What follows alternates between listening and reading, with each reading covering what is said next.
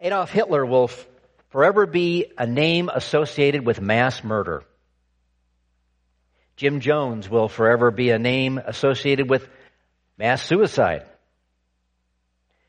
Ted Kaczynski will forever be a name associated with murder by mail bomb.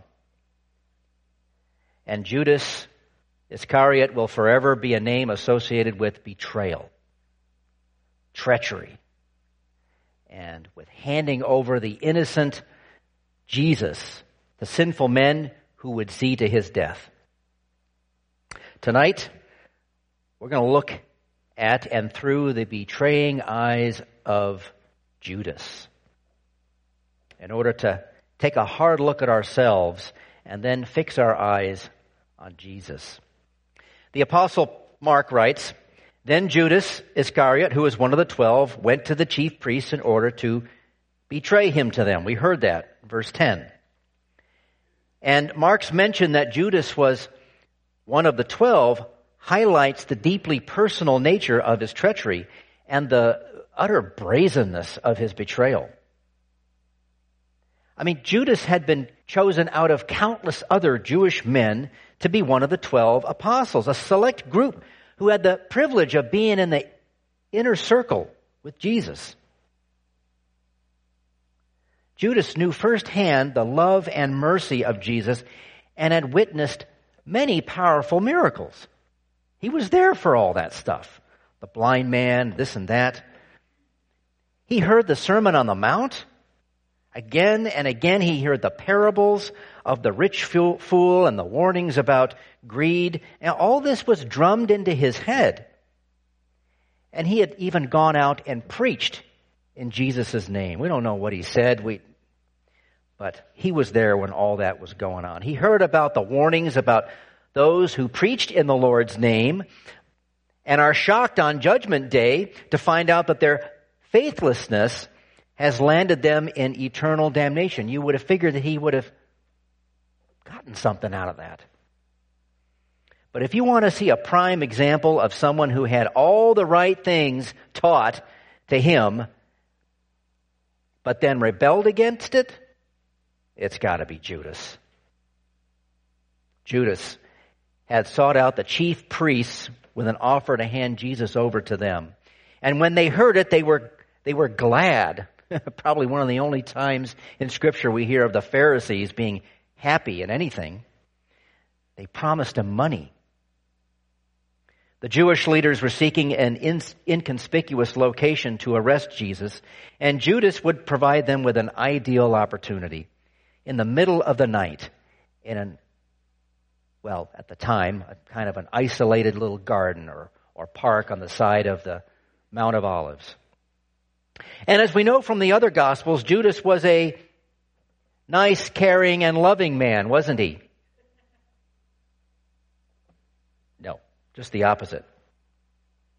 And he must have looked at his betrayal as an opportunity to line his pockets. Judas's plan was in place. But first he had to wait through the preparation of the Passover. The Passover meal and the meal itself, how annoying must that, that have been? He was probably thinking, man, let's just get on with this so I can get my money and go. But at this dinner, at this Passover meal, Jesus drops the surprise on the 12 apostles and said, Truly, I say to you, one of you will betray me, one who is eating with me, uh, one who is dipping his bread in the sauce with me right now.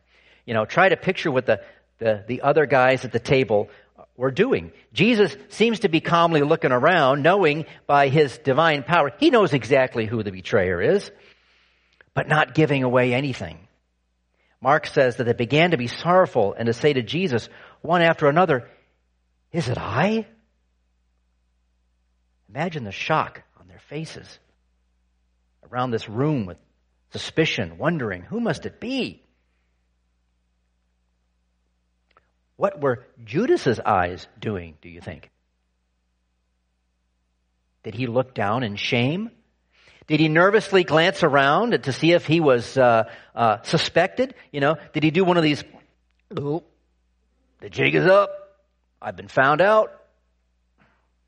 Or did he put on a good show and act like the rest of them? We don't know for sure. Mark doesn't say. But I'd bet on the latter that he just poker faced it right through, you know? What's striking about Mark's account of this scene is that Jesus doesn't name Judas, and we don't hear that the traitor is Judas until in the, in, in the garden of uh, Gethsemane. And why do you suppose that is? Well, yeah, I mean, it's a good question, isn't it? I mean, eh, in keeping with the rest of Mark's style, I believe it's to create some suspense. You know, even though Mark may have known that his audience already knew that Judas was the betrayer, it's like when you watch a movie, you know, that you've seen before, and you already know who the bad guy is or who the betrayer is going to be at the big reveal at the end, right? You already know, yet you watch it again and you're experiencing the anticipation and the surprise with the characters in the, in the story nonetheless. I think that's one thing. On a deeper level, though, Perhaps Jesus wanted each of the twelve to examine himself and see if he had the capability to betray innocent blood, to commit treason against the Lord. Likewise, perhaps Jesus wants each one of us to examine our own loyalty to the Lord.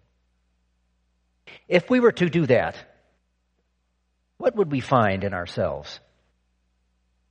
I would think after all this time, having heard the Word of God so many years for most of you and receiving the Lord's Supper up here for so many years, again and again, not a single one of us would hand the Lord over to the devil for a bag of gold coins. Yet, at the same time, God came into the world through his son Jesus Christ, not because the whole human race was righteous, and good and blameless in his sight, just the opposite. All have participated in the sin of Judas. We have all committed treason. That's what our sin of betrayal is to our King of grace. And if we were to die in that sin, it certainly would have been better if we'd never been born. Which is why it's such good news when Jesus says in the upper room, the Son of Man goes as, as it is written of him. Uh, Mark 14, verse 21. And then in the garden, the Son of Man is betrayed into the hands of sinners. Jesus came specifically for that purpose. To be betrayed and to pour out his precious blood and suffer an innocent death to atone for your sin, my sin, sin of the whole world. The Son of Man came not to be served, but to serve, and to give his life as a ransom for many. Now, there are some deep mysteries here. Judas was morally culpable of his betrayal of Jesus and justly paid the price for his sin and in, in lack of repentance. Even though the scriptures had foretold this would happen. God did not force Jesus, uh, Judas to do anything. He was not a puppet, but it was Judas's sinful will, along with the devil's prompting, that led him to this. Yet behind the scenes, this is what God wanted to see all along. The Father wanted to punish His Son for our sake. The Father wanted to hand over His Son to, his, this death, and the Son went willingly out of His love for you and me. When we translate betray in this text, it can also have another meaning. Hand over, to deliver. Uh, Romans chapter 4, 24 and 25 says that faith will be counted for righteousness. To us who believe, Paul says to us who believe in him who raised from the dead Jesus our Lord, who was delivered up for our trespasses and raised for our justification. Who did the handing over? Judas. He did the delivering. To be sure, but above all, God the Father loved the world in this way. He gave his only begotten Son that whoever believes in him shall not die, but have. You fill in the blanks, that's right. So fix your eyes on the one who for you became a curse on the tree of the cross, and find your salvation in Him. In baptism, you and I have been washed in the blood of the Lamb of God, the same one we betrayed. He's not surprised that we're sinners. He knew that as he went to the cross to establish his kingdom of grace. And he knows that now, even as he forgives the sins of all who repent, for every time we betray him, for every time we've made a promise to him we didn't keep, remember, there is forgiveness for you and me. Betraying can also mean handing over, delivering. Like I said, it's used by Paul in a remarkable place in his first letter to the church in Corinth. He uses the verb twice, writing, For I received from the Lord what I also delivered to you, handed over to you, that the Lord Jesus on the night when he was delivered, when he was handed over, took bread. Yeah, we're accustomed to hearing that, aren't we? Especially on Sundays, on the night when he was betrayed. And that is certainly the truth. But what is most important is that God the Father handed over Jesus to death in our place. Your place and mine.